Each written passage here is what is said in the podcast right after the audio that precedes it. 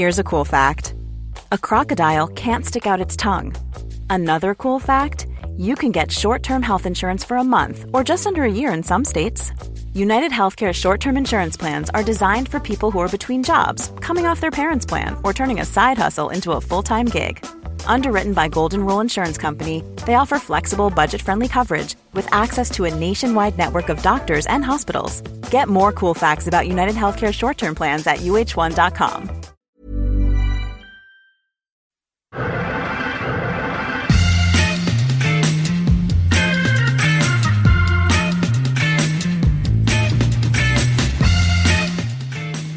Hello and welcome to another Arsecast Extra, as always with James from Gunnerblog. James, good evening to you from a good afternoon here. Right. Yeah, I had to get my head round that. So where are you now, Andrew? Are you, you're in LA, right? I'm in LA in my hotel room. It's potentially a bit noisy. I can't tell. There seems to be a lot going on around here between stuff outside, and I think a few minutes ago they appeared to be hoovering the room upstairs with, I'm guessing, some kind of industrial suction device because I, I literally couldn't hear myself think, and I was a, a bit worried about it might come out on the podcast. But yes, I am in. I'm in LA. Congratulations. I am in Broadstairs in Kent. Okay. What brings yeah. you to such an august location? Um, just the the uh, width of all the staircases, I guess. The, the, this place, you know, has its name for a reason. No, I'm on a sort of um, a classic English seaside break, and the weather forecast is rain for the entire week. So I've timed it beautifully. Perfectly. Yeah, it's um it's warm here, but not particularly sunny where we are. Um, which is a bit of a shame. But look, it's very much a, a first world complaint and first world problem. Uh, so I, I, won't go on about it.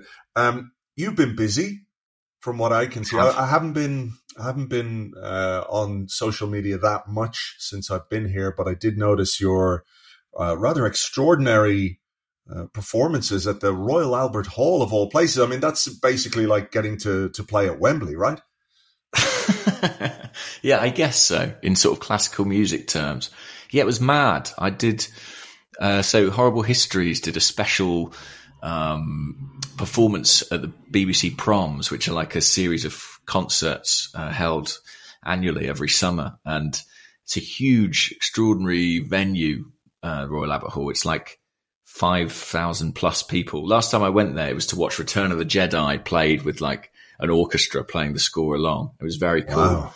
Um, and then somehow they ended up letting me uh, go on that stage and act and sing. So it was very, very, very cool, particularly because we were doing it in conjunction with the English National Opera, ENO, and, and their orchestra and their choir.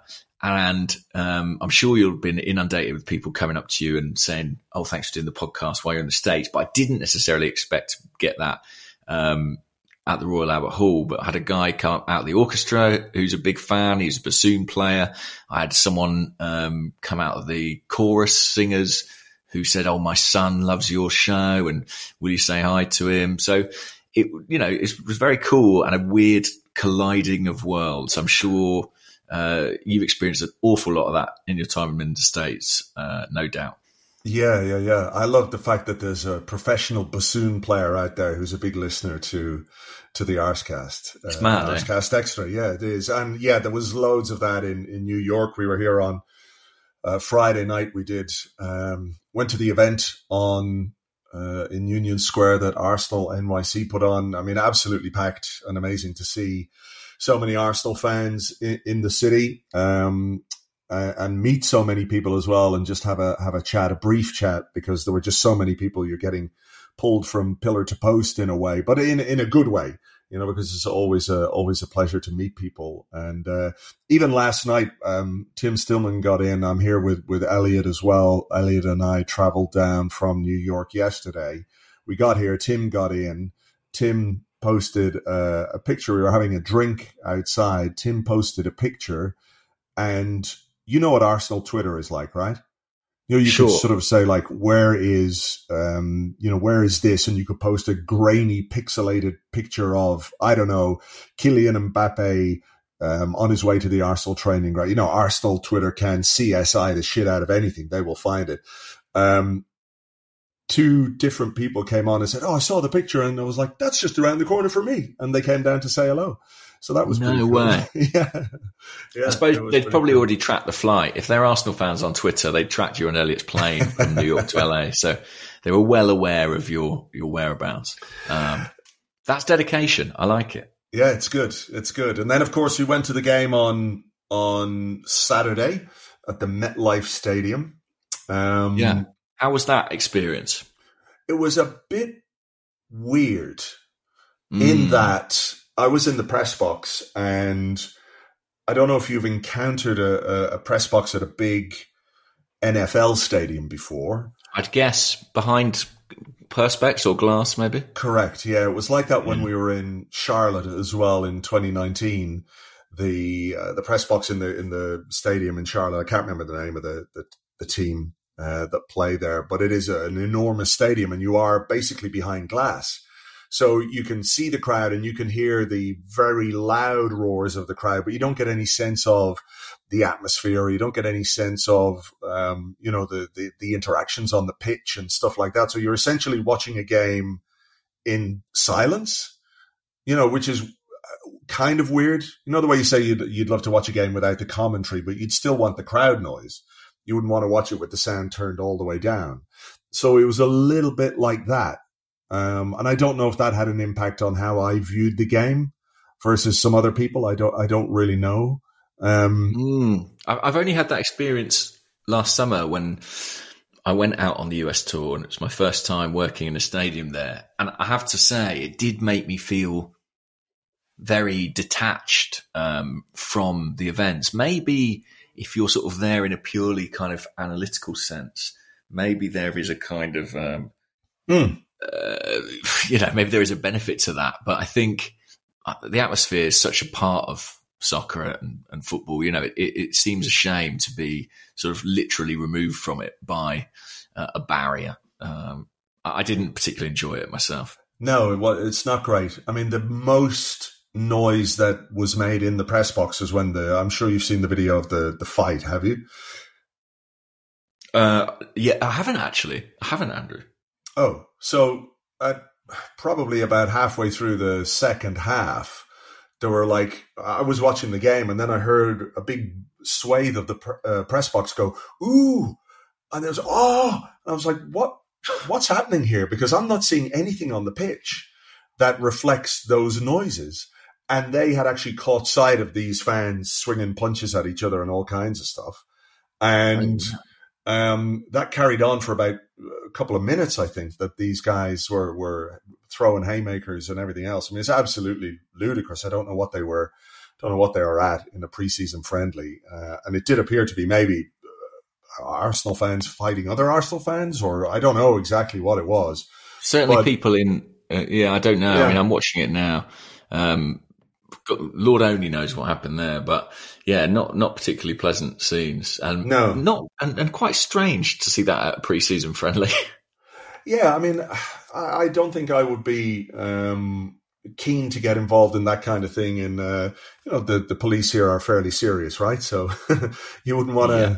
You wouldn't want to be uh, bringing yourself to their attention. There was a guy in blue who basically did what the, uh, you know, the guy that kicked Aaron Ramsdale he sort of slunk yeah. off into the crowd and then sat down, not realizing all the time that there was a camera on him the whole the whole way. This guy went around down the bottom of an aisle, went up the stairs, and then I think he was intercepted by a couple of a uh, couple of stewards who didn't seem that keen on breaking up the fight. I mean, I suppose you know these big lumps of guys are throwing themselves around uh, you don't want to get involved there either. But then he went into the seats, and I think he sort of sat down or tried to lie down to to hide. I don't know if he got caught in the end, but um, yeah, it was um, that was what got the press box going more than the actual game itself. And I I don't know if that's just the fact that it was unusual, or if it's a consequence of the fact that when you're watching a game from within the confines of of of that, from behind perspex it's hard to really connect with it, you know? Yeah. What about before the game and around the stadium? Uh, was there a good atmosphere there, and did you get to be part of that at all? Uh, no, not really, because it took ages to get there. In a, we got a like a taxi, and it took a long time to get there, and we had to sort of go around and uh, try and get to the to the uh, press entrance to pick up the credentials and things like that. And we'd walked three quarters of the way around the stadium because of where we were dropped off, and we had to sort of walk around. And we got to a certain point, and they said, "No, no, no, no! You've got to walk all the way back around the other side." Until a very nice lady helped us and allowed us to get through and, and get there in time. But you know, there was the the tailgate thing, people in the car parks mm. uh, grilling burgers and sandwiches and kicking footballs around, but really didn't get a, a chance to experience any of the the pre-game stuff there. And post game, it was again another bit of a not a shit show, but it's it's quite a difficult place to get to and get out of because of all the traffic. It's eighty five thousand people, and it's sort of out in Jersey somewhere, and there is a train, but that train takes you to another train station where you can get a train back into uh, into New York or wherever wherever you're going.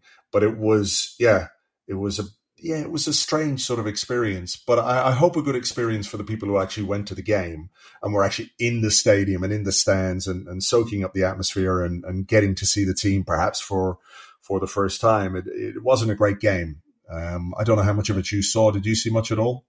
I watched the um, Arsenal YouTube channel highlights package, which strangely skipped over this fight. Um, sounds like that may have been uh, certainly one of the more dramatic moments. Um, but I, I, it happened kind of during the middle of the night here, and as you say, I was yeah. working quite intensively last week on a show, so I, I, thought I can't quite brave staying up all night and then going into rehearsals. But yeah, I watched the highlights and I saw, I kind of soaked it up through social media. Really, I saw people's reactions and assessments, and I mean, I guess it was a chance to have a look at you know, another look at some of the new players. But yeah, not as successful as our outing against the MLS All Stars, that's for sure.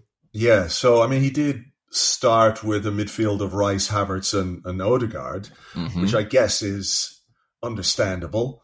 Um, a, a, chance for him to have a look at it, and he was um, he was in the press conference afterwards. He was asked about, uh, I think it was Kaya who asked him about uh, those guys starting together and how effective he thought it was and and all the rest of it. Um, he said, look, they, they'll be much better after 55 games and they know each other and all the rest, which is, I think, true. But you don't really have 55 games, do you? You've got like maybe another two games uh, before it gets serious. So um, where where do you stand on the this is just preseason and we shouldn't pay too much attention to the performance? It's a fitness exercise. You know, there is obviously a benefit to to winning a game like this because you can create a little bit of momentum. Whether you can take it into the season or not is another thing. But also, I suppose there is a benefit, uh, if you want to call it that, in things not working because it does highlight perhaps what you need to do on the training ground and all the rest. Yeah, I think that it's it's impossible really to talk about it without considering last summer um, and the fact that Arsenal had quite a strong preseason and carried that into the competitive campaign. Um, I was looking back actually at some of the teams we picked, the results we got, uh, and it was the third friendly of our US tour where we really clicked. I think we played Everton and DC United potentially, or something like that. Uh, and they were actually quite ragtag teams at that point in time. The second friendly of the tour, I think the back four was something like Cedric, uh, Holding, Pablo Mari, and Nuno Tavares. It was something as mm. you know makeshift as that. But on, in the final game, we played Chelsea and we beat them four 0 and Arteta played what sort of consequently became the team. You know, Zinchenko had arrived by that point from Man City at left back. Ben White played at right back. Um, it was the first 11 that we saw uh, plenty of times last season. Saliba alongside Gabriel, Xhaka in the number eight role, Jesus up front. They were all there and it all clicked. And from that point on, we were on a roll. We played it again against Sevilla in the Emirates Cup and absolutely smashed them. Um, and that team took all that momentum into the season. So I do think it can be a really positive um, period, one that can really set you up well, start the ball rolling, and you know show signs of a team clicking into life. I think what's tricky maybe this time round is I think there is just quite a lot of adjustment to make. I mean, you spoke about the midfield three. That is a significant evolution and one that, all right, listen, maybe it can't take 55 games, but I don't think it's unreasonable to suggest it's going to take some games. I, the chances of, of that just working from the off, as Mikel Arteta has envisaged, seem quite slim. There seems to be an inevitable sort of teething process we're going to have to go through. And hopefully we can pick up the results along the way. But it's no surprise to me that there were some signs of uh, a slight lack of cohesion because yeah. it's all new. Yeah, quite a bit of it is new. And I think. Um, I think there was some things that were noticeable in that that Martin Odegaard played a bit deeper and Havertz mm-hmm. led the press in the way that that Odegaard did it. And I don't know if that's what Mikel Arteta is planning for the season ahead or whether that's just something he wanted to have a look at, you know? And where better to take a look at something than in a, a preseason friendly uh, against uh, Premier League opposition. I mean, it has to be something that they factored into when they've made their plans for this summer and they thought about how this team is going to develop and evolve and all that kind of stuff. That if you do basically strip out two thirds of your midfield and put in uh, two thirds of it that's new, that there are potentially teething troubles or or uh, they're going to take some time to to work together. But you've also got to balance that with the knowledge that in the Premier League, when you're up against a, a team like Manchester City, as we've said, the margin for error, whether it's at the start of the season, midway through the season, or at the end of the season, every single point you drop feels seismic. So, how do you think those conversations have gone, or is it a case that, that Arteta is confident that with the time he's got left, he's still got the game on Wednesday here against Barcelona. There's a game against Monaco next week, and then there's the Community Shield before the real business kicks in. Do you think he's confident that he can, if this is what his actual plan is, that he can make that work? Yeah, I think he's got a little bit more wiggle room this summer. I think we might have a friendly or two more, which, you know, again, gives him slightly more time to get things together. Um, and as I say, it wasn't really until the end of the tour where Arsenal really clicks into gear and there's still time for that to happen. Hopefully that Barcelona game isn't in any doubt. Has there been any update on the uh, illness that had uh, plagued Barcelona? Arsenal seem confident they'll be fine to play that one, right? Yeah, that is the line anyway. That that the two clubs have been in contact and they are confident that this game will will go ahead. Um, right. And it'll be another really big test, won't it? It'll be a big test for not just the the midfield. You know, when you think about the players that Barcelona have and who they could put out in midfield, it will be really challenging for whichever trio he picks. If it's Rice, Havertz, Odegaard again, which I think it probably should be, if that's you know a big part of his thinking. The more they play together, the more easily these things will will come together and they can make the adjustments that that uh, that will make it work. You know, because Rice is different from Partey, Havertz is different from Xhaka. Odegaard, we know what he can do. So it's about, I suppose, finding the blend, and perhaps that's why he he was trying to do it a little bit differently with Havertz pressing the other day.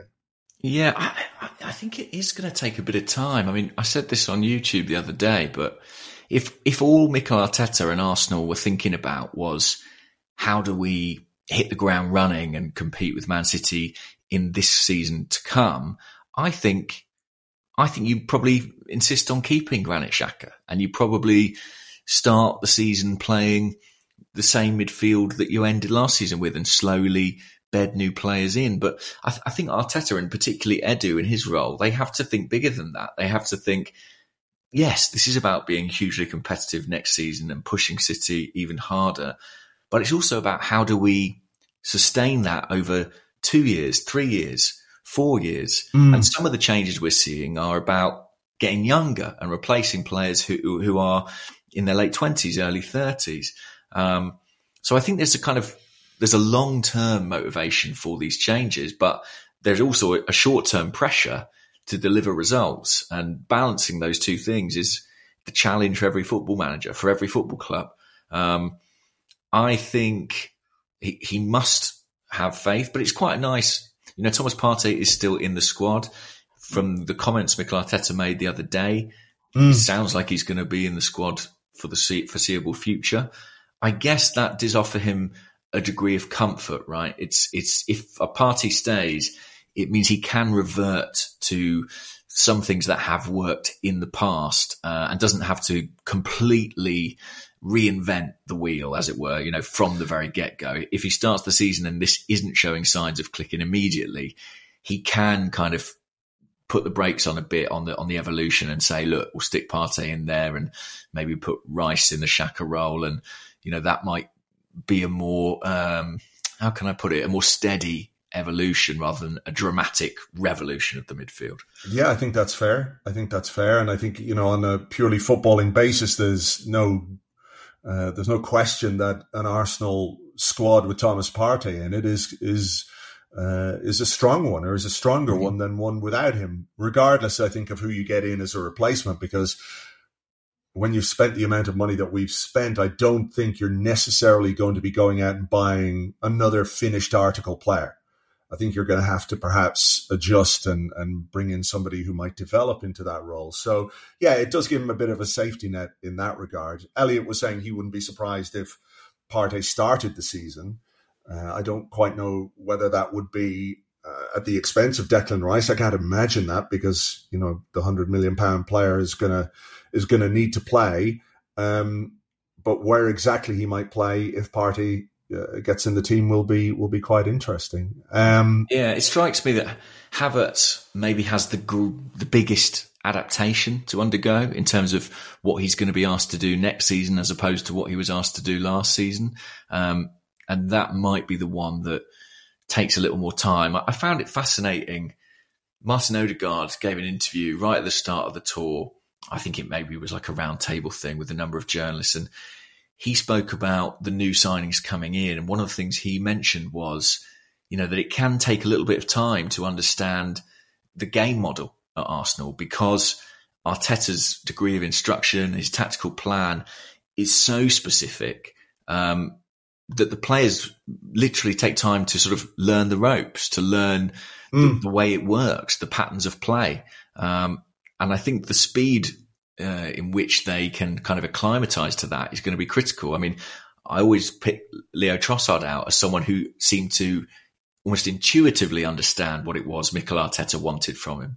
But for some players, let's say Gabriel Martinelli, it takes more time. Granted, he was very young, but it, is interesting the speed at which uh, the intelligence the players are going to have to show in order to um, get to grips with what it is Arteta specifically wants from them. That that's the challenge for these new boys.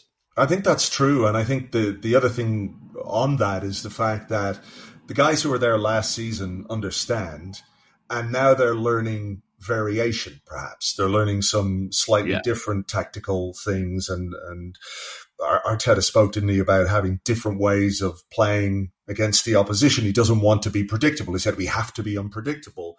Whereas these guys are having to come in and learn, you know, plan A, plan B, plan C. You know, in very basic terms, it's that's not it. But you know what I mean? They're having to learn all of it, whereas the other guys are sort of making incremental steps in terms of what they've got to learn. So it becomes easier for them.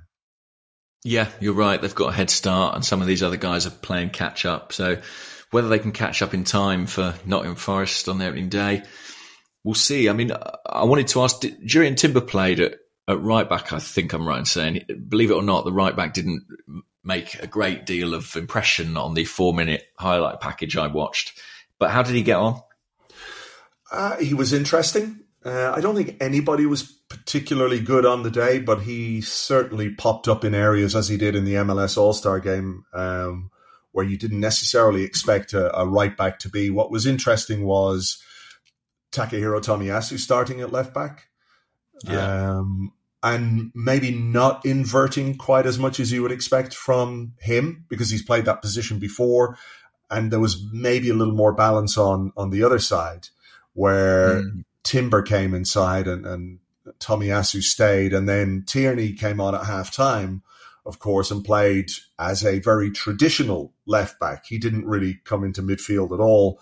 I think we brought maybe Timber started the second half. I think he did anyway. I think there was only right. one change at half time. Um, and I can't remember what that was. I think it was Tierney for Tomiyasu. In fact, that was the only change at halftime. Uh, and he made more changes then as as the game went on.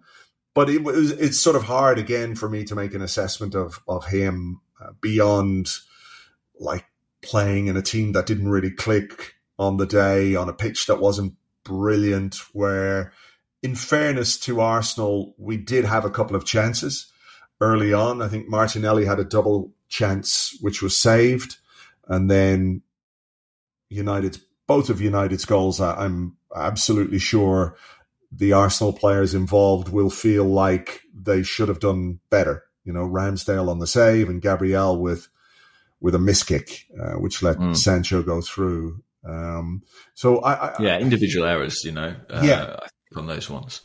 Yeah. Um, I mean, who did stand out for me a little bit when he came on was Emile Smith Rowe. Uh, he came on and played as a sort of left eight, which was interesting. And yeah, we had a, we had somebody who, who got in touch actually about that. I'll just seeing as you've mentioned it. Um, who was it? Yes, Alexander Muster on Twitter said, "Hey guys, should we be encouraged by Emile Smith Rowe's performance against United? He looked very determined, fit, and wanted to make things happen." Was that your takeaway as well? Yeah, I mean, like I said, it wasn't a great day for anybody really, but he did look he did look sharp. He looked fit. You know what he looked like? He looked like a guy who spent uh, most of the summer playing competitive football, whereas the rest yeah. of them obviously haven't been. And I think that that little bit of edge showed. But uh, you know, I was pleased to see it. I was pleased to see him not just sort of come on in a game like this and jog around. I think he knows he has something to prove. And I think he wants to do that. Um, you know, maybe I'm reading too much into a 15, 20 minute cameo or whatever it might be, but you know, you could easily have looked at that and said, yeah, he's just kind of going through the motions here. But he wasn't. He was sharp and he was alert and, and played some good passes. And um, it was probably the most encouraging thing about that game for me. That and William Saliba, who was just, I don't know what to say about that guy. He's just unbelievable. Bit of a Rolls Royce uh, of a player. Uh, makes everything just look uh, so simple and so easy. Um, but there wasn't a great deal to take away from uh, from the game in, in positive terms from Arsenal.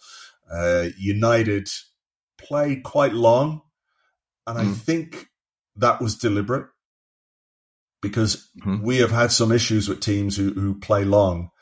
Uh, I think we did towards the end of last season a little bit as well, and I think that was part of their part of their plan. And you know, we got exposed again, individual mistakes. I don't think even the Ramsdale one was a mistake per se.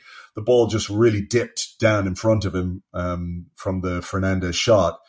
Like I think he should have done better and probably saved it, but it wasn't like a, a huge error. Whereas the Gabriel one uh, absolutely was. And then there was a penalty shootout at the end. Um, yeah, I didn't I really know. understand that. Is that was that just a uh, is that a function of whatever competition this friendly is supposedly taking place in? It could be. It could be. I'm sure there is a rule book somewhere. It felt to me very much like, well, we've got them here. Let's give them a little extra entertainment. Perhaps you know in the in the uh, effort to avoid people paying big money, you know, for a game of football in the states, and it turns out to be a nil nil at least you get some you get some goals in the end. I, I, I suspect that's probably what it is. It was just like entertainment at the end.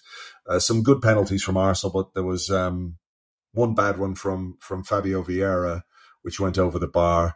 Um, which I you know I think it's it's meaningless really uh, when it comes right down to it, but it also feels like one that he could have done with scoring at the same time. You know, it was a meaningless penalty kick in a in a preseason friendly. He blasted it over the bar, and you could see the Arsenal players on halfway. They were trying to sort of encourage him and give him a clap, but he looked quite downtrodden about it. And I do wonder if you know, for his own confidence, it, it would have been good if that had gone in. Yeah, I mean, we can say it's a preseason friendly as much as we like, but as you pointed out, there's 80,000 people in that stadium. There's many thousands more uh, watching around the world. And a lot of eyes are on Fabio Vieira because he came here with a, a, big price tag and a strong reputation, and as yet he's underwhelmed slightly. So I think um, it could have been a real boost to him to put that away and you know be part of a successful shootout. Instead, it's gone the other way. You know, he, he's a player who needs moments like that to kind of ignite his Arsenal career. Mm. Um, and this is an important preseason period for him because it's something he didn't have last season. So uh, any part he plays could be beneficial. But yeah, it's a shame. He's he's one of the players who you feel like uh, you, you, he could have really done with that going in for his confidence, you know.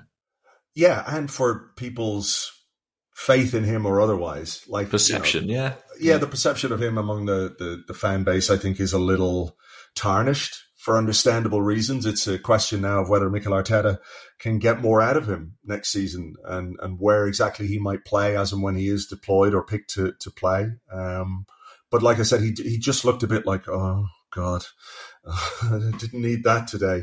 Um, so yeah, we'll see what happens. I mean, there was, I'm trying to think, was there anything else interesting? Tierney did a bit of a, like after immediately after the game when the when the players were sort of clapping the fans and Arteta had come on the pitch, he was taken to one side by one of the fitness coaches and he had to do a sort of half sprint down to the bottom of the pitch for some reason that I can't quite figure out. I guess they were maybe testing something, seeing how he felt after his 45 minutes. Um, Flo Balogun didn't get on the pitch. Mm. In New York, well, New Jersey, uh, but he, of course, was born in New York, and I, I'm curious to see whether or not he gets a bit of time on Wednesday night against Barcelona because Eddie played on Saturday uh, against United and look nobody was good. Nobody was particularly good but he had a he had a poor game I think.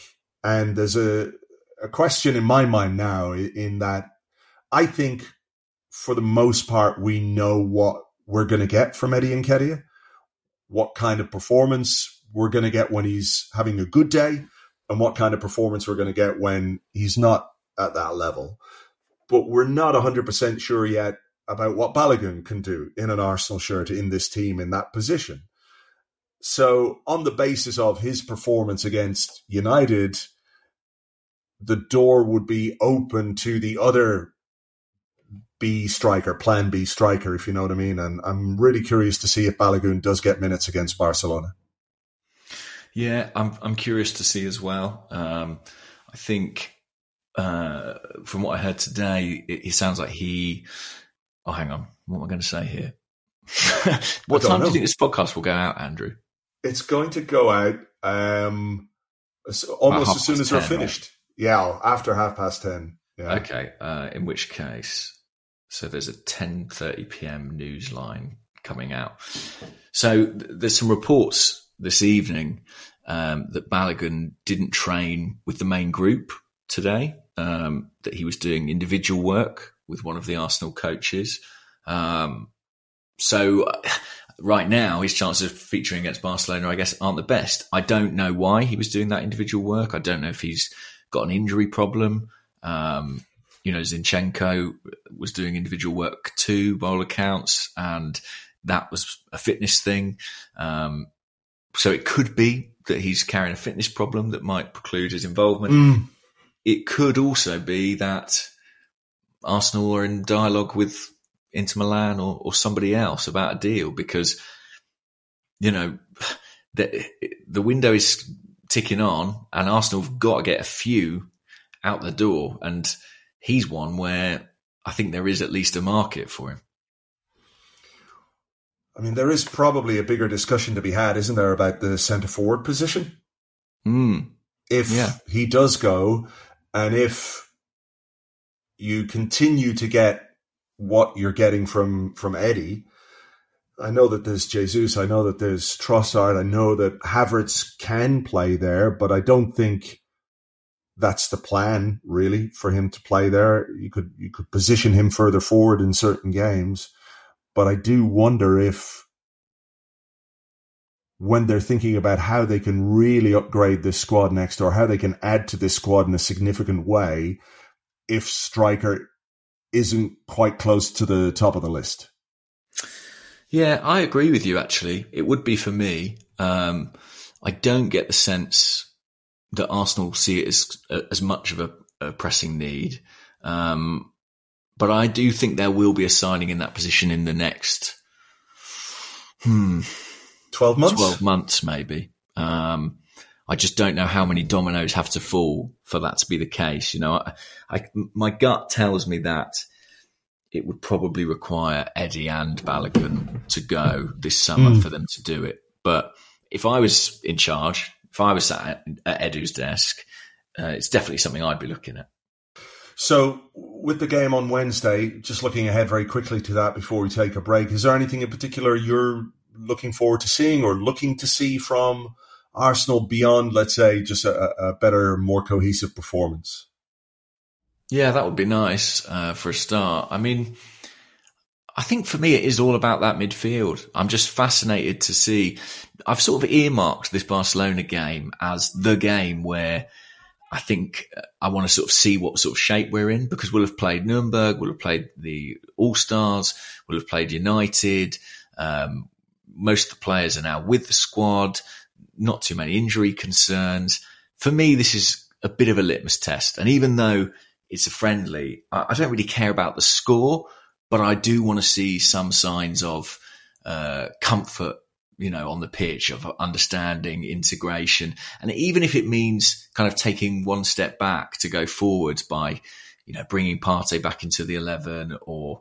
You know, just reverting to some of the stuff that has worked for Mikel Arteta previously. I think this is about the time that he needs to do that. So, yeah, all eyes on the midfield really, because I think as much as we all accept that it was the right time to part with Granit Xhaka, mm. and I think as much of us, as much as we all, you know, recognise his limitations in that position, um, what whoever Arsenal brought in would require some adjustment and maybe a bit of kind of growing pains, and we might have seen a little bit of that against United. So it'd be fascinating to see, yeah, quite how quickly we can progress from there. Is there anything?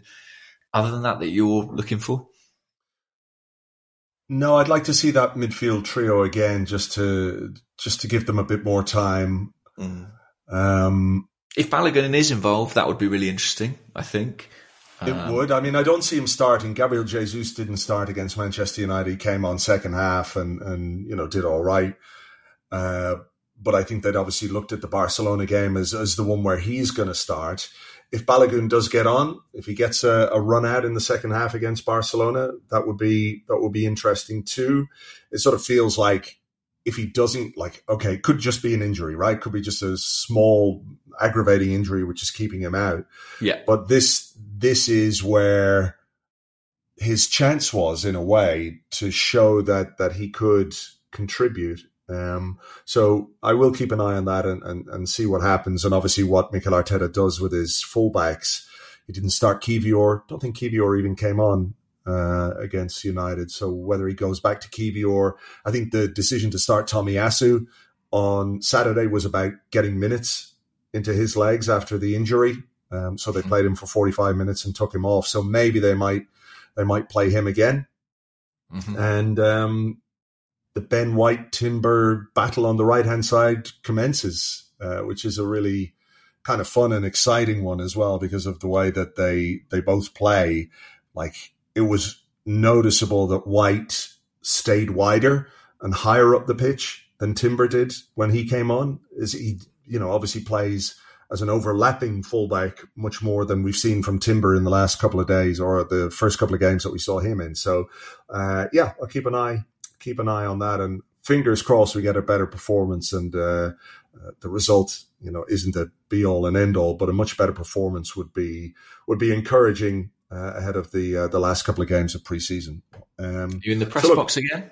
No, not this time. Not this time. There you go. Uh, so hopefully soak up a bit more of the atmosphere and get more of a flavour of the game uh, in the SoFi SoFi Stadium, of course, owned by Stan. So I presume Stan and Josh etc., will be there.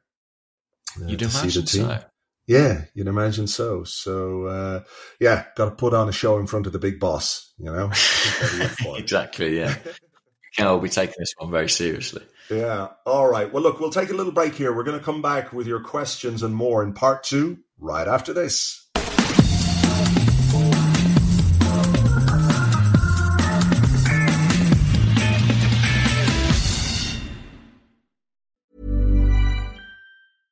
A lot can happen in the next three years. Like a chatbot may be your new best friend. But what won't change? Needing health insurance. United Healthcare Tri Term Medical Plans are available for these changing times. Underwritten by Golden Rule Insurance Company, they offer budget friendly, flexible coverage for people who are in between jobs or missed open enrollment. The plans last nearly three years in some states, with access to a nationwide network of doctors and hospitals. So, for whatever tomorrow brings, United Healthcare Tri Term Medical Plans may be for you. Learn more at uh1.com. Burrow's Furniture is built for the way you live. From ensuring easy assembly and disassembly to honoring highly requested new colors for their award winning seating, they always have their customers in mind. Their modular seating is made out of durable materials to last and grow with you. And with Burrow, you always get fast, free shipping. Get up to 60% off during Burrow's Memorial Day sale at burrow.com slash ACAST. That's burrow.com slash ACAST. burrow.com slash ACAST. It's a brand new year, and what better time to get going with that online store you've been thinking of? Those I was there when Arsenal actually scored a goal t shirts would fly off the shelves right now. And to get yourself up and running, you need Shopify. Shopify is the global commerce platform that helps you sell at every stage of your business. From the launch your online shop stage to the first real life store stage, all the way through to the did we hit a million orders stage? Shopify is there to help you grow. Shopify helps you turn browsers into buyers with the internet's best converting checkout, up to 36% better compared to other leading commerce platforms, and sell more with less effort with thanks to Shopify Magic, your AI powered all star. Sign up for a $1 a month trial period at shopify.com slash arseblog, all lowercase. Go to shopify.com slash arseblog now to grow your business no matter what stage you're in. Shopify.com slash arseblog.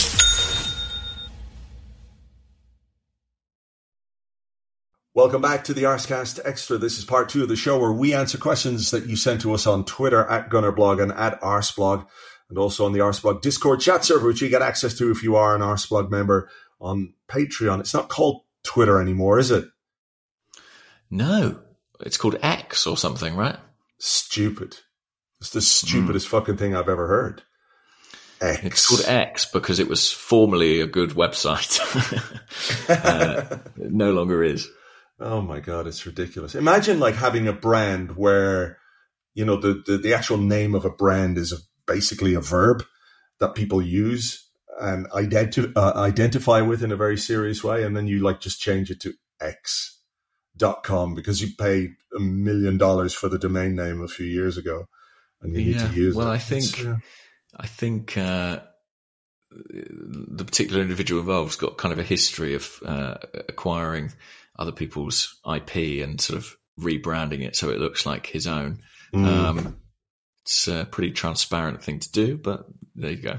There you go. Anyway, we will continue to refer to it as Twitter, I guess, because uh, you know, send us your X's. Sounds really fucking stupid, and I refuse uh, point blank to say it. Let me ask you a question um, from the Discord, and we had a, a couple of questions about this. Uh, Zach Tay said, Do you think the way Manchester United approach the friendly will make Arsenal think twice about playing rivals in preseason friendlies for the future? United were quite physical. There were a couple of bad challenges. I think one from Lisandro Martinez nearly sparked a bit of a, a scrap, a foul on, on Saka. Um, so there's that. And then there was another one uh, from Kari who said, uh, feels like most managers would rather preseason was as low key as possible in order to get the team ready without hiccups. But do you think having high intensity games like the one against United can help the team get up to speed quicker, or do they do more harm than good?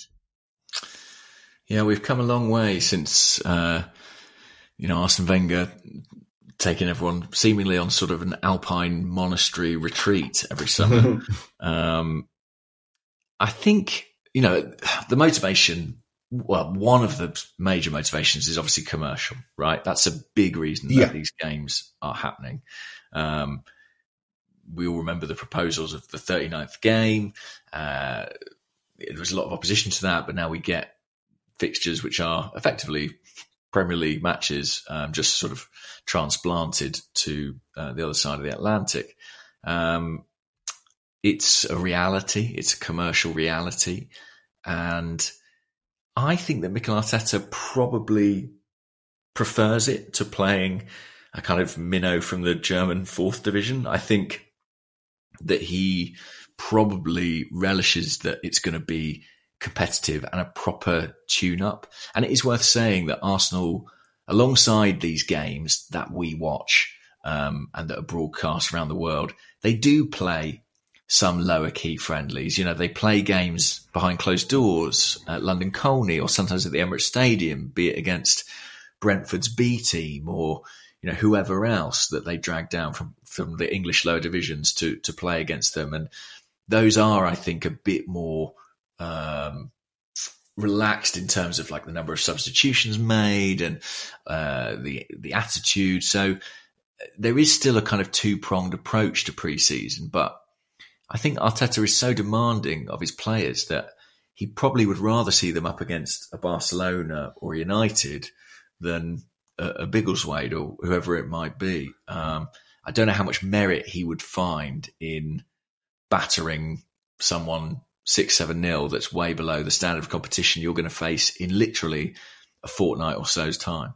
Yeah, I mean, I I, I do un- understand that. I think that's right. I just wonder if maybe if you are tweaking things, does it allow you to um, not play the game as a training exercise per se, but sort of uh, you know to use it as precision for the way that you want to play those routines and drills that you've done on the training ground? Can you execute them more easily against a team that is uh, of a lower standard?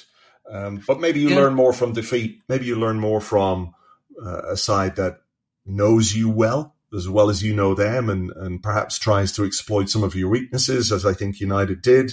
Um, they got a little bit fortunate the other day, so I think it is probably more beneficial, as you say, than than playing Dicklington Rovers.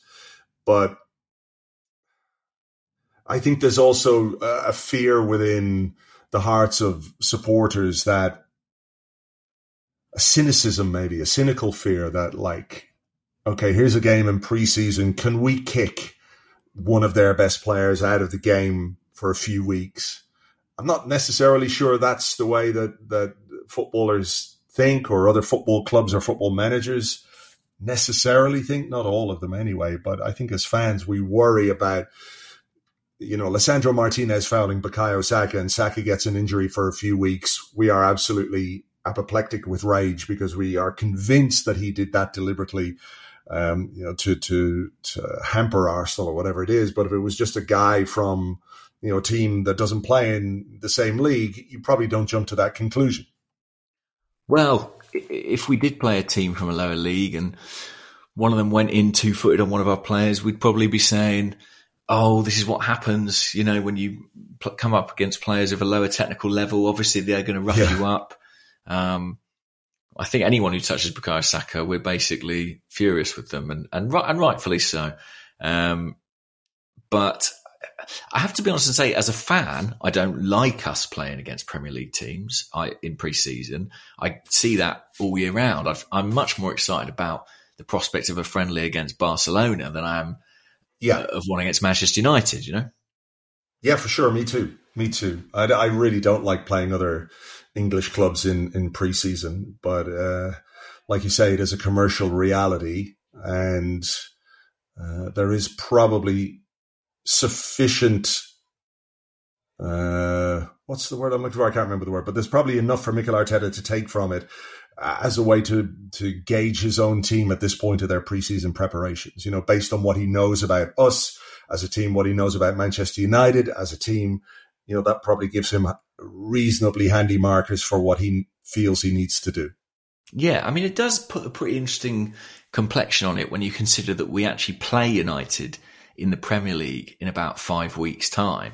Right. No, I, I can't help but wonder a manager who thinks as much as Mikel does about the game, you know, would it be anywhere in his mind to sort of not reveal his whole hand um, a month before you play a team in the Premier League? I don't know, mm, but it's it, it becomes a consideration, doesn't it, when you're up against a side who you're going to face in just over a month. Yeah, perhaps there was an element of that to it. Um, I'm not saying he, he sent them out to lose to lull United. No, no, no, no. I know, that, I know that. But I don't know. I mean, do you look at it as a training exercise? Do you say, well, let's try this against United if it works again? Uh, if it works, we'll use it again down the road. Do you say, yeah, well, let's not play, you know, this player because I'm planning to use them in the Premier League and I don't want United to be studying this video and analysing us to death over the next however many weeks. There's yeah. a lot to consider in Arteta's position there. I think so. I think so. All right, your question. Um, okay, this is another game, another sort of point on the atmosphere in general. Um, it's from Detroit Flash on the Discord. And they say, I had the ple- pleasure, in inverted commas, uh, of being at the game Saturday. I'm not panicked at all. It's an exhibition. My biggest issue is with the venue. The stadium blared music throughout the pre-game, which meant any singing and chanting were drowned out. The stadium announcer clearly was looking at both team names for the first time, leading to some hilarious pronunciations, and they called a yellow a caution card. Should the teams bring their own operations staff along to these tours to give the fans an authentic experience? My eight year old son was disappointed it wasn't like he hears on TV at the Emirates. Hmm. I don't know. I mean, I didn't hear any of those hilarious uh, mispronunciations, so I can't really comment on that. I hope he called Harry Maguire Harry Magoo. That would be good. um, I, think, I think you are at the behest of where you're you're holding the game because we happen to be talking to a guy in the press box who worked there, and it's his job to do a very specific thing in there when there are NFL games on. But he was then doing the same job for a game of, a game of football, a game of soccer. So I just wonder if contractually you are obliged to use the staff that are in situ. Um, I just don't know if you can reproduce the authenticity of an actual home game, a Premier League game, a game at the Emirates Stadium anywhere other than there and I'm not sure you necessarily should either.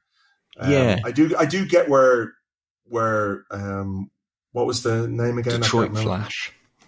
Where Flash um, is coming from in, in that sense, but I just don't know if it is replicable because of the context, because of what's, uh, because of just the way that sport is slightly different in different countries or the way that it is uh, perceived in different countries is you know is always going to be different. You're always going to have that variation. Um, so i don't know if they're going to bring over like the arsenal stadium announcer next time they're in the states or if they're in the far east or if they're in australia or wherever it might be. I, I just don't see that as as something that's going to happen. Um, there's only so many seats on that plane ultimately. Um, yeah.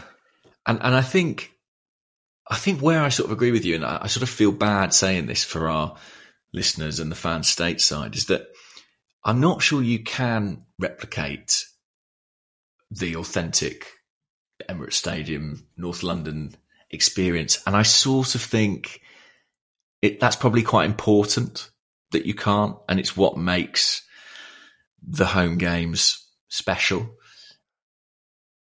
It's the, it's the element of as much as you want to talk about the importance of preseason, how you don't want to lose to Manchester United, all the rest of it, it is at the end of the day, though, a result that doesn't go down in the history books in any mm-hmm. way. This is not a competitive fixture. It can be a competitive game, but I think when you're actually within a competition itself, there's an element of jeopardy to what's happening on the pitch know, because we can sit here and we can say, well, we lost, we didn't play well, we made some mistakes. This is what we go and fix. This is how we improve on that. Um, I was talking to a United uh, journalist afterwards, very briefly, and he was he was pretty confident uh, about uh, you know their chances for the new season, about how they've been playing so far in, in preseason and all the rest of it. But at the end of the day, this isn't competition. This isn't a, a there were no points to be gained for anything meaningful in this. So I think that does run through the very heart of a fixture like this, you know, and I, I, I it's a, a, brilliant thing for uh, fans of English teams when they come to the US, because for many of the people who go to these games, it's going to be the only chance they get to see the team live and in person because, you know, it's hard enough for people who live in London to get tickets to go and see Arsenal right now. Um, so, you know, when you add in all the travel and the costs and all the rest of it, it's not easy for, for fans. So there is a, an importance to these fixtures in that sense, but they're not, they just lack the competitive edge, the proper element of competition that you need to have that authentic experience. So, uh, yeah, so there you go. Yeah, okay, you could kind of do it cosmetically, yeah, but you can't fake the stakes ultimately. Yeah, yeah, that's it. Um, Silent Fox One says, uh, "Goodly morning, gents. Why do you think our fan base is so quick to jump on the back of Havertz? It's a brand new position in a complex position in a complex system. I'm quite disappointed our fan base would think it would be an instant success." I mean, I have to be honest and say that I've not hugely engaged with um, the kind of reaction online to, to the game because, as I say, it's a, there aren't real stakes attached to it. Um, but I did see this tweet on Havertz from Steve uh, at Stevie Steve Steer on Twitter. he said, "Do you think Havertz may become victim to the body language police, a la Özil?" Um, and from the bits and pieces I have seen of him, of, of have seen of him rather, I find that plausible because he does sort of have that slightly languid gait, which you know I think when it's not working for him, uh, he can cut quite a frustrating figure on the field. Mm. So he's got that to consider. I think as well the baggage of Chelsea, which is mm-hmm. significant and a burden that he has to bear. Um, and the greatest burden of all, which is that he's replacing a player who was really, really good and really effective for us last season and who isn't there anymore. So I think, I think he's, you know, someone asked us last week which of the new signings is under the most pressure. Mm. And I think it is Kai Havertz. Even though we spent hundred million pounds on one of the other guys, I just think there's going to be a lot of focus on Havertz. And in some ways, that's why I say maybe he doesn't start the season. Maybe you do play Partey deep and play Rice as the kind of left eight, a little bit more withdrawn, a bit more like the job Xhaka did last season, just to give him that time because, yeah, you, you know, he, he's coming from a club where he had a really difficult period and if we've invested in him at the scale that we have, it's because we believe he's he's going to contribute to us in the long term. So I think they've got to manage this one, you know, in, quite intelligently. Um, all right. To to make sure his adaptation is as smooth as possible. All right. Well, let me just follow on from that with a question from Healthy Salibak on the Discord. Uh, and when it comes to sort of managing new signings, new players, expectations, he says Rice is our biggest signing in quite some time. We expect the world of him. Mikel often talks about protecting the players from overwhelming media attention and focus. Are Arsenal doing enough to let Rice slide in without crushing pressure? It seems like every single piece of Arsenal media content is focused on Rice doing something. Should we not back off a bit? If Arsenal don't do it, you'll still have the rest of the media doing it. I mean, that is the biggest Premier League deal of the summer. Um, you know, who knows what else will go on and if it will be superseded, but uh, there's going to be a lot of focus on any player you spend 100 million pounds on, and Arsenal will be, I suppose, led by the fans. Really, if the fans want to see Declan Rice on Instagram, they're going to get Declan Rice, and I don't really blame them in that respect for doing that. I did want to ask you a bit about him because it struck me in part one we, you know, we spoke at some length about Havertz and, mm. Timber, but but how did Declan Rice fare? And you know, what was he doing?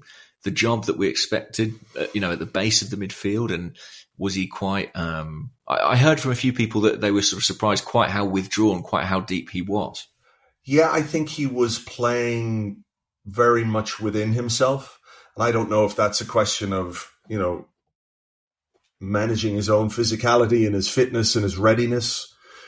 He seemed to play in quite a conservative way. I mean, he did look for the ball in, in areas and didn't get it quite a few times. I noticed that in the first half in particular. There were moments where he was coming to, to collect the ball and it didn't get to him. But yeah, it was a fairly safe performance, I think you would say, from from Declan Rice. He didn't progress the ball uh, a huge amount. He did, certainly didn't carry the ball in any significant way, and that might have been the way that Manchester United set up. But I think also it was just a player starting his first game for a new club, as we've said, in a system that has taken some of the players a bit of time to get used to. Well, uh, yeah, Thomas, I mean, the Thomas Partey is a great example, right? Exactly. We had a question which said exactly that. I'm just going to dig it out now. Um, Big Gabby's teeth. the usernames are, are great uh, on Twitter. Said, are we underestimating how quickly we should expect Declan Rice to adapt to what Arteta wants from his number six? It took Thomas Partey nearly a whole season. So, so we should definitely keep him next year to allow Rice to settle and sure we have Partey fit for our biggest games. Um, it is a big adapta- adaptation, and again, it's not it's not the exact role he was playing last year at West Ham. He was getting a lot further forward with West Ham, playing in a true kind of box to box fashion. He had another guy, Tomas Soucek, in there next to him most of the time, um, and it's very specific what Rice will need to do at Arsenal. So yeah, I think I think it is inevitable there'll be adaptation. I think it was probably unrealistic.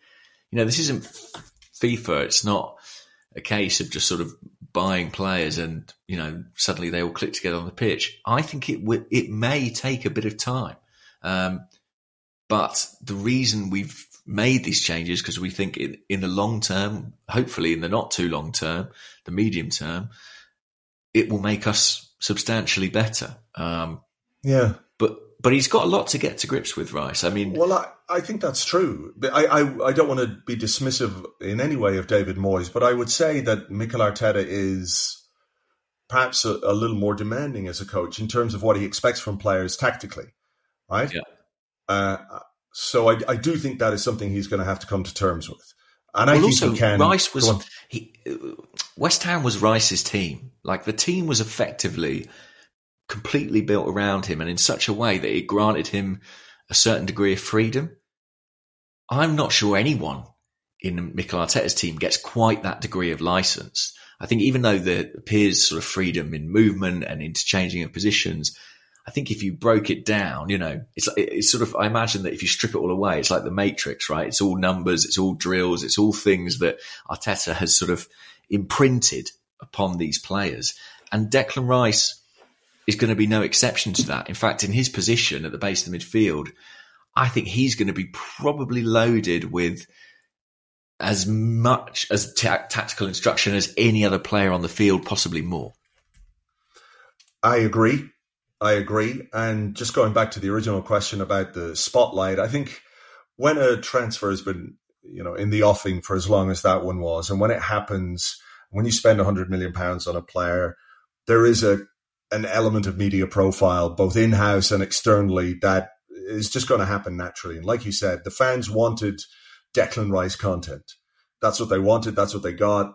And I also think in some ways it's it's potentially helpful in terms of him settling into the club and feeling part of things and feeling included. And I know like doing a you know, a, YouTube video with Saka and Frimy or whatever it might be, you know, that's not going to be the thing that that that uh, gets his feet completely under the table at Arsenal. But it is just part of how you settle into a new squad, a new group of players. You feel comfortable.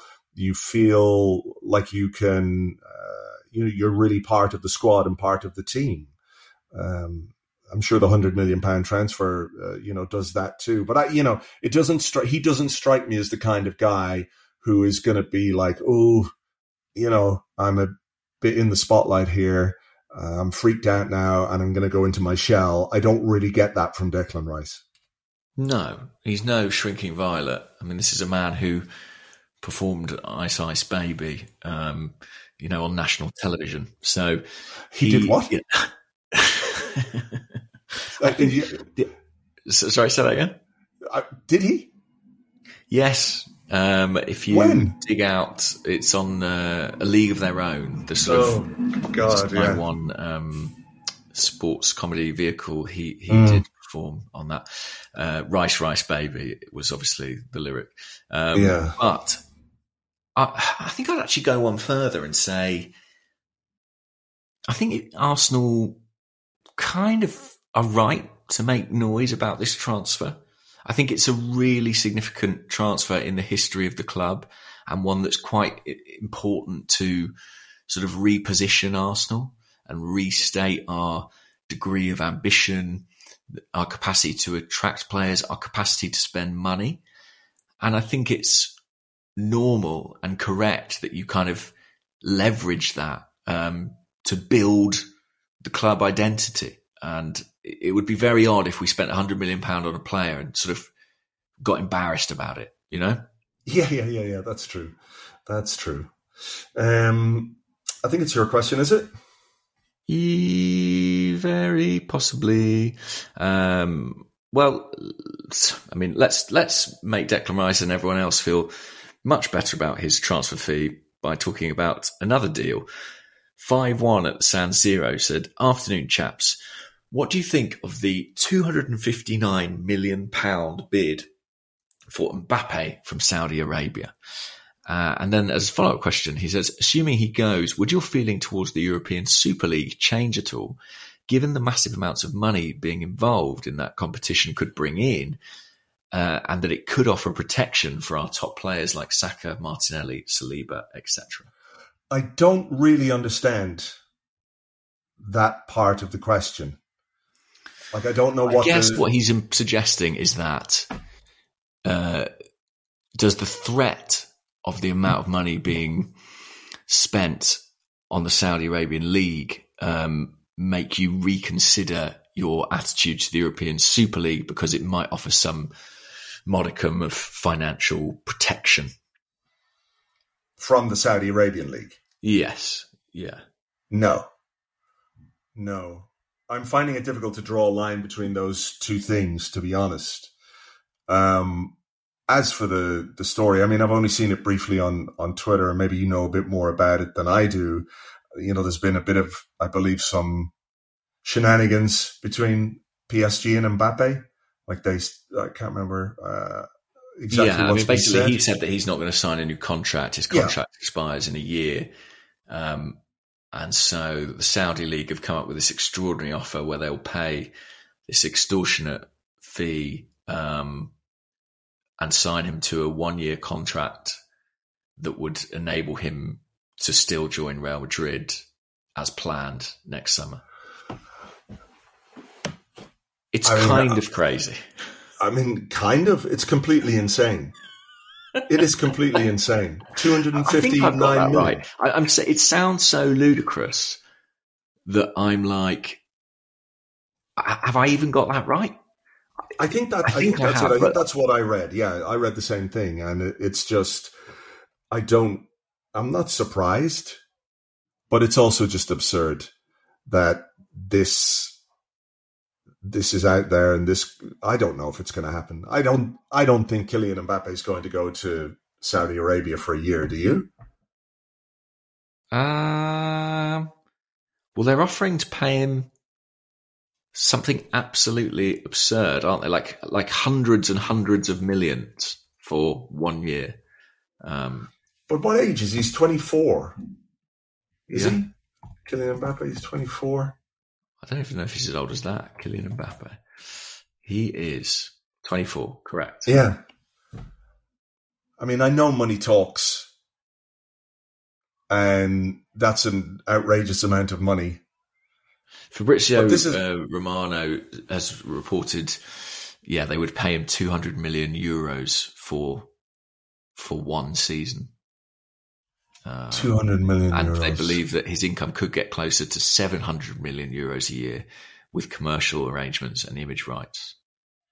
I mean that So- that is that as well as two hundred million basically tax free, right? Yeah, I mean, he could. He's getting close to uh, a billion. In I mean, I, I presume I presume PSG have said yes to this. believe it or not. PSG have shown that they may be open to this deal Right, Wow. that is a surprise. Yeah, because uh, the belief is that Mbappe has an agreement with Real, you know, to go there in twelve months' time. yeah. Uh, and for PSG, this presents an opportunity to recoup some money on a player who they otherwise could well lose for nothing. I Um, mean, I have zero sympathy for PSG. Obviously, you know, if this is not something they could have seen coming and didn't deal with, you know, that's their tough shit. It, this is a great solution for PSG. If you want to call it a solution, this would be amazing for them. So I, you know, I genuinely hope it doesn't happen. And I also think, like, there's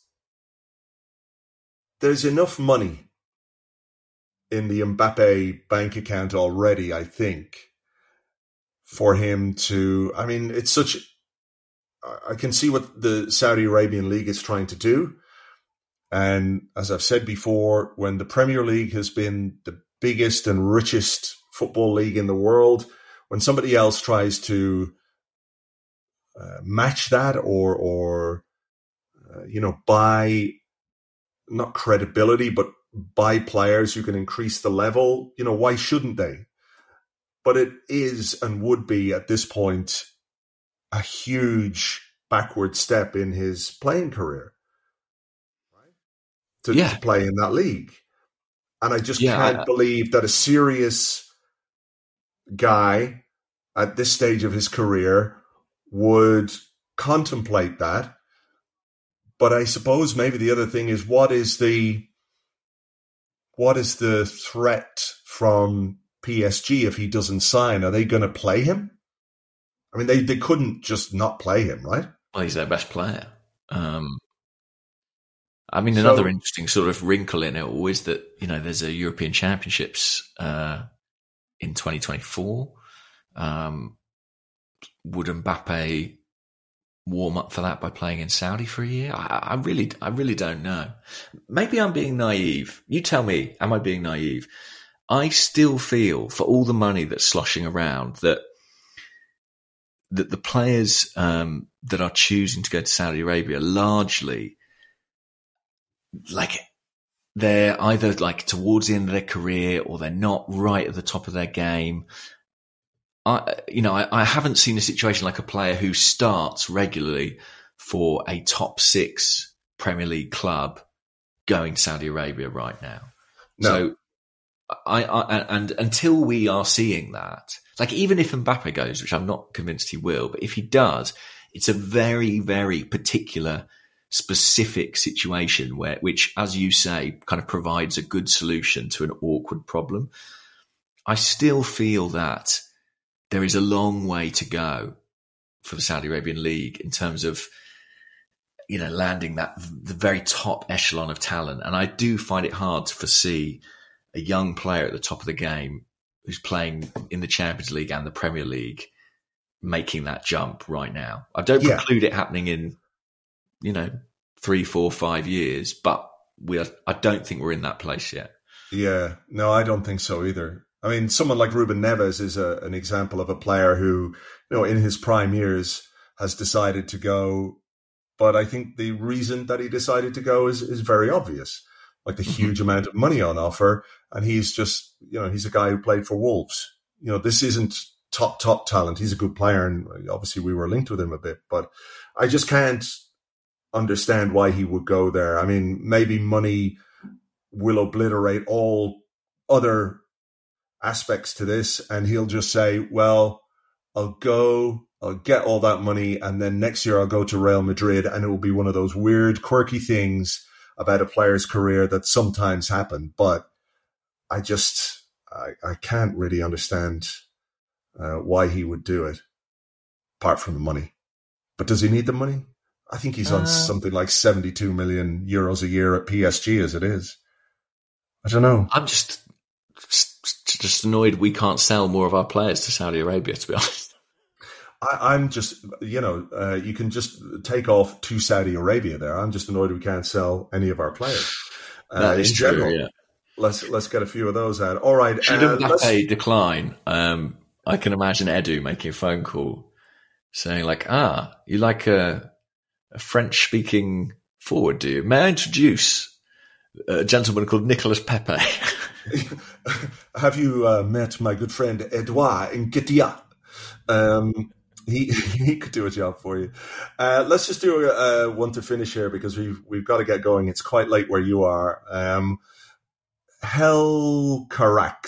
Carax, Hell uh. He's on the Discord anyway. He said last year I asked you who'd be our second top scorer behind Jesus. Didn't work mm. out that way. Let's hear your top five scores prediction for the coming season. He says, personally, I feel like, yeah, he said, personally, I feel like Martinelli is going to have a monster year. So he's gone with Martinelli as our top goal scorer. Uh, I'm not giving you the rest of his, but let me have your, uh, let me have your top five goal scorers for the season Ooh. ahead in order. In order. I will go I think I agree with him actually. I think I'll go Martinelli. Um, then I'm going to go Saka. Then I'm going to go Jesus.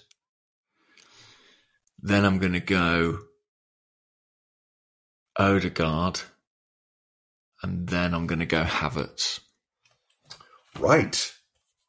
Well, I've gone with uh, Saka to be our top scorer. Yeah, I, I thought long and hard about that. It was an option. I love pens, of course. Long and hard about that. No, you didn't. It was about 10, three seconds. Okay, I thought hard.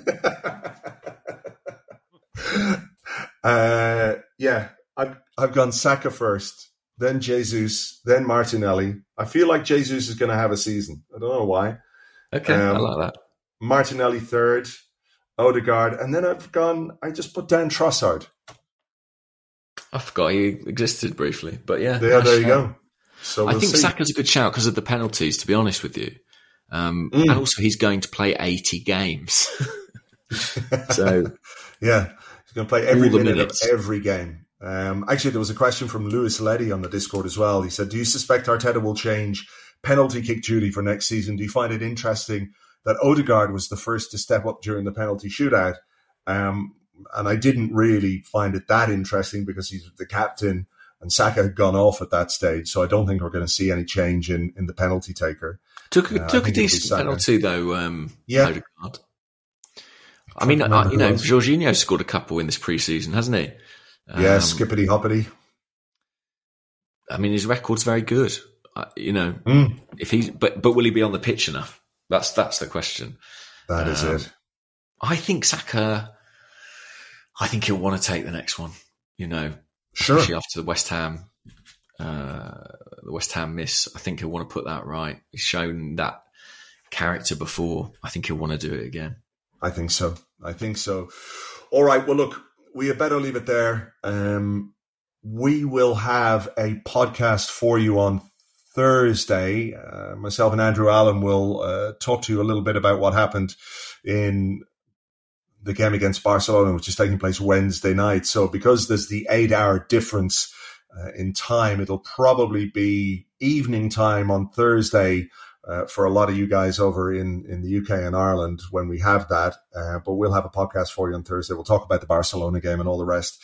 Um, for now, though, we better leave it there, James. Um, no plans to do Radio City Music Hall or Sydney Opera House between now and the next Arsecast Extra? Uh, maybe next year. Maybe next year. All right. Uh, all right, we'll leave it there. Thank you, folks. We'll catch you on the next one. Bye bye.